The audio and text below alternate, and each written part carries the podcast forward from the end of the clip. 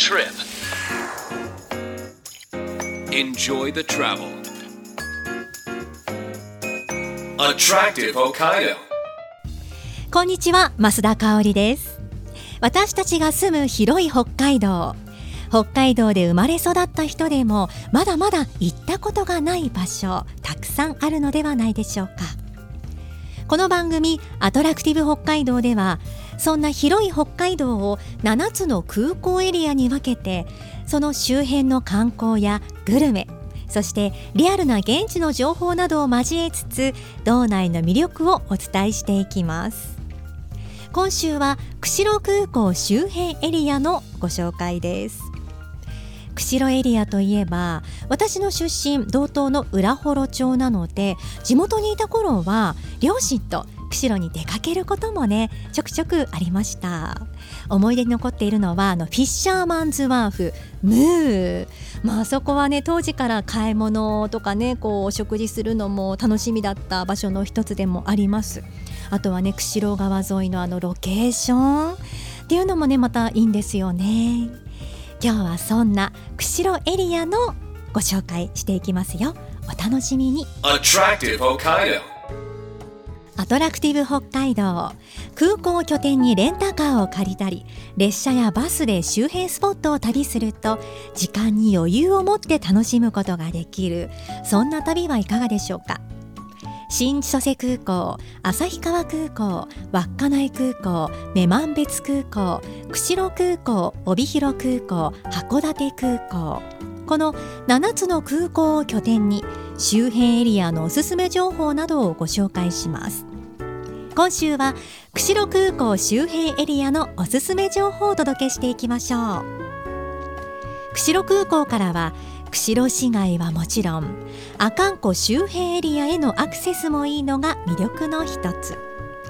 釧路阿寒湖エリアは釧路湿原国立公園と阿寒摩周国立公園の2つの国立公園があり豊かな自然に恵まれ特別天然記念物のタンチョウや阿寒湖のマリモなど貴重な動植物とその生態が見られる場所です。よくお土産でマリモを買ってきて育てたことがあるという方もいらっしゃると思います。私もね小学生の頃育てていました。そんな阿寒湖にはアイヌの人々が暮らしながら文化を継承する場として国内最大規模のアイヌコタンがありアイヌ文化を間近で感じることもできます。釧路は都市でありながら大自然とアイヌ文化が融合する日本でも貴重なエリアなんです。夏の釧路は平均気温が21度前後と涼しさも魅力の一つで穴場的な避暑地としてもここ数年注目を集めています。そんな冷涼な気候が運んでくるのが霧です。釧路というと霧の発生率が日本一なんですね。霧に包まれた釧路は幻想的で晴れた日には味わうことができない雰囲気を醸し出してくれるそうですよ。釧路の霧の発生率は年間100日を超えることもあるそうなんです。最も発生しやすいのが7月8月。まさにこれからやってくるシーズンですね。一月に20日余り霧が発生することもあるんだそうです。ぬさ舞橋周辺は街灯も多いので夜は映画のシーンのようにロマンチックに。また釧路湿原をカヌーで巡る中での深い霧は動物の声だけが聞こえてくるというこれもまた幻想的な体験になりそうです。まだまだ魅力がたくさんある釧路ですが地元の FM ラジオ局 FM 釧路のパーソナリティ村田洋平さんに地元の方のおすすめの魅力をたっぷりとご紹介していただきます。FM ノースウェーブアトラクティブ北海道増田香織がお送りしています。ここからは釧路の魅力を地元釧路のラジオ局 FM 釧路のパーソナリティでいらっしゃいます。村田洋平さんにお電話で伺っていきましょう。村田さんよろしくお願いします。よろしくお願いします。さてまずは FM 釧路について村田さんから少しご紹介いただけますか？はい FM 釧路なんですが今年で開局して27年になるラジオ局です。で放送範囲なんですがえっと釧路市阿寒音別町釧路町釧路管内に放送しています。うんでラジオパーソナリティなんですが今9人いましてその他にも市民パーソナリティにも支えられてます。そうですか、であの村田洋平さん、はい。あの出身は釧路なんですね？そうです。出身は釧路です。ねえじゃあもう札幌にねいた時期もあるということなんですけども結構もうはい。釧路も長くて、ねでどんな番組今担当されてらっしゃるんですか？今ですね毎週月曜日から木曜日までのお昼12時から2時までの2時間お昼の番組を担当しています。うーん。今入社2年目と伺いましたけれども。はい、どんな感じで放送されてますか？そうですね、このコーナーが、うん。企業の方にこうゲストに来ていただいて、いろいろお話を聞いたり、あとお昼の学校にこう電話をつないで、こう生電話をして、こう今の学校の様子などを伺うコーナーをやってるんですが、こういろんなこう人と触れ合えるので、非常にこう、うんパーソナリティとしても人としてもいろいろこう勉強になる時間を過ごせてますね。なんか私ちょっとね村田さんのことはい。調べてみたんですよ、インターネットで。そうしたら結構 YouTube の動画もねアップされていて。お恥ずかしい。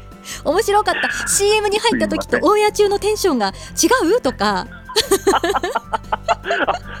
パーソナリティのあるあるを見ていただいたそうなんです。ありがとうございます。そうなんですよ。で、YouTube に関してなんですが、はい。私あの夜の番組も行っていまして、ええ。それがご当地 VTuber 知ってますか？VTuber って。VTuber ちょっとねわからないですね、何ですか？バーチャル YouTuber って言いまして、あの、はい。アニメのキャラクターがいるんですけれども、はい。そのキャラクターがいろいろこう YouTube でこうゲームの実況をしたりとか、串の魅力を話すとかいろいろあるんですけれども、はい。そのおにきりしあんちゃんというキャラクターがいまして、釧路に。はい。まだ始めて半年なんですが、今、YouTube 登録者数が6 4000人ぐらいいる方なんですが、その方と掛け合いの番組も行っていまして、ここはあの FM 釧路の放送と FM 釧路の YouTube 同時配信でやってる初の試みの、面白いユニークなこともされてらっしゃるんですね。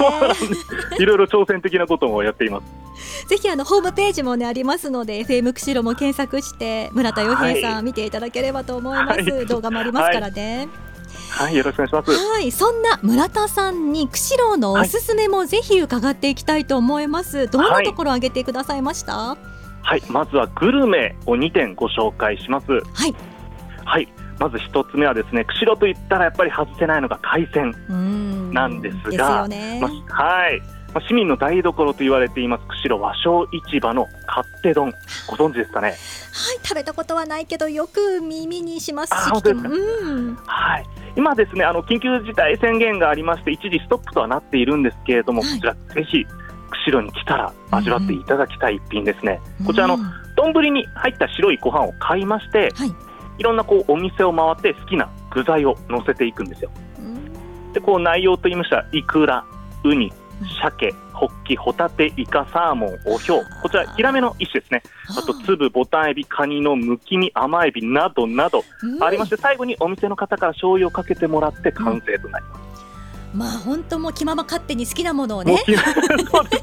もう全部自分の好きなものでもいいですし、うん。あとですねあのカニ汁とか漬物も販売していますので合わせてぜひいただいてもらえたらなと思います。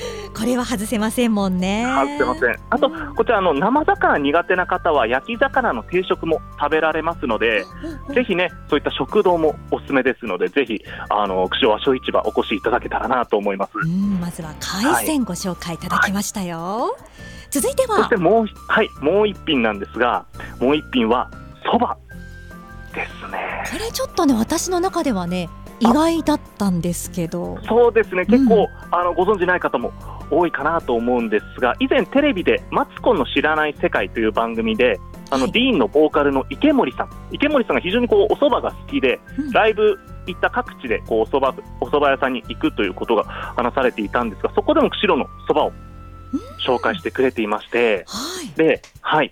で、釧路でも、こういろいろ何店舗あるんですが、その中でも有名なのは、竹老園あずま屋総本店というお蕎麦屋さんがあります。竹老園、はい。東屋総本店です総ね。本店というお店があります。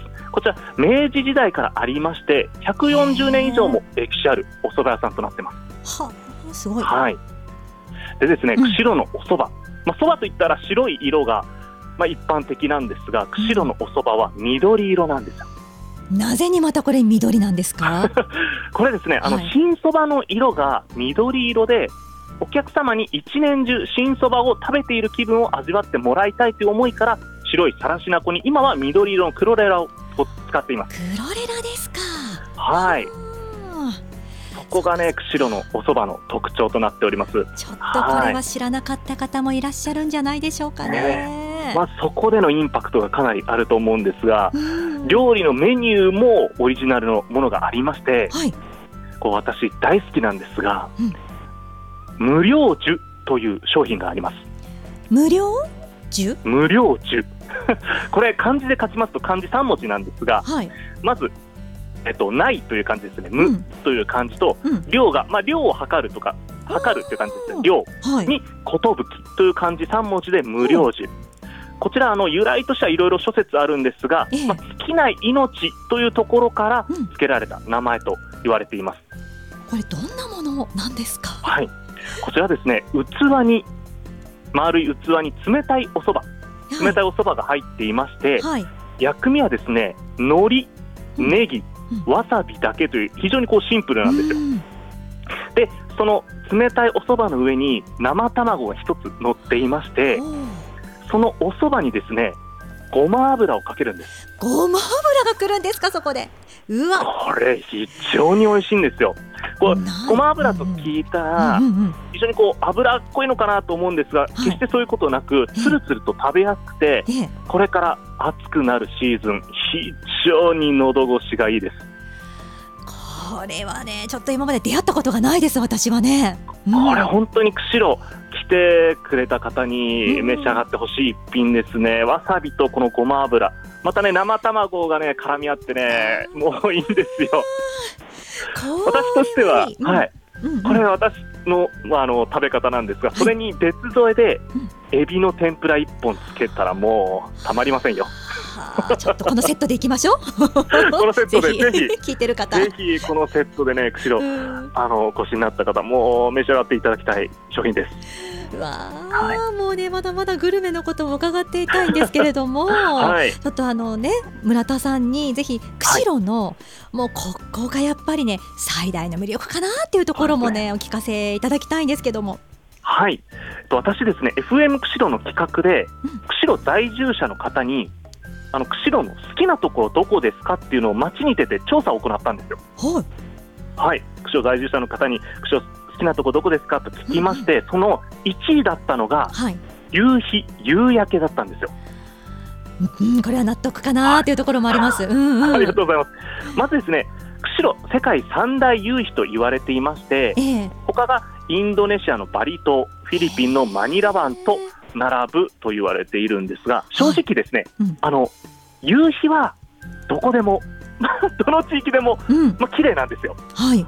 ただ、釧路、夕焼けが本当に綺麗でして、はい。まずこの綺麗な理由からお伝えしますと、釧路の澄んだ空気とうん釧路湿原があるので、うん。非常にこう水分量が多くてですね他の地域よりも濃いオレンジ色の夕日と夕焼けが見られるんです。湿度が関係してるんですね。そうなんですよ。で先ほど夕焼けが綺麗というお話をしていたんですが夕焼けの時間が非常に長くてですええねその中でも日没後はい。あの雲が茜色に染まる中うん。夕空が青色に染まる下がオレンジ上が綺麗な青空これはブルーモーメントって言われる現象なんですがえこの現象が1時間以上にも及ぶ天体ショーが見られるのがえ釧路の特徴です。そんなに続くんですね。一時間ですって。そうなんですよこれあの釧路の夕焼けに見せられた釧路の人がですね、え釧路夕焼けクラブというのを作りましてえへえ365日24時間釧路夕焼けを見られるライブ配信というのも行っています見てみたい。これ釧路夕焼けクラブライブ配信で見ていただけますとはいあのもう24時間回っていますので釧路の夕日夕焼けを見ることができます。ああいろんな方がいらっしゃいますね。そうなんですよ。僕もあの札幌に6年間ほど住んでいましてはい。で、えーそこからこう釧路に戻ってきたんですが、やっぱ戻ってきてからうん。あーこのオレンジやっぱ他にないんだなって住んでるとやっぱり気づけないんですが一度離れると釧路の夕焼け夕日の色と長さ綺麗さはやっぱ格別っていうのは感じますね。これはねちょっとこれを見るために行ってそしてねグルメを楽しんでっていうのでも、はい。もう本当に釧路ねまた違った角度から楽しめるかもしれないなと思いましたはい、よろしくお願いします。ぜひね、お越しいただいたら、グルメと景うんうん色楽しんでいただけたらなと思います。ねそしてぜひねラジオでもね村田さんの声もね 聞くことができたらなおいいですよね はい、聞いていただけたら、月曜日から木曜まで放送していますので。ね、お待ちしております。はいとい、うことで今週はラジオ局 FM 釧路のパーソナリティ村田洋平さんにお話を伺いました村田さん、はいありがとうございましたありがとうございました。Attractive Hokkaido.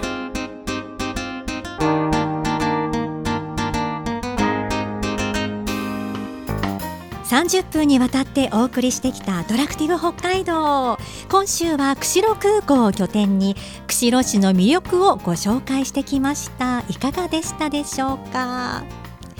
今日は FM 釧路の村田洋平さんに魅力を届けていただきました。私早速気になってお話のあったあのブルーモーメント調べてみました。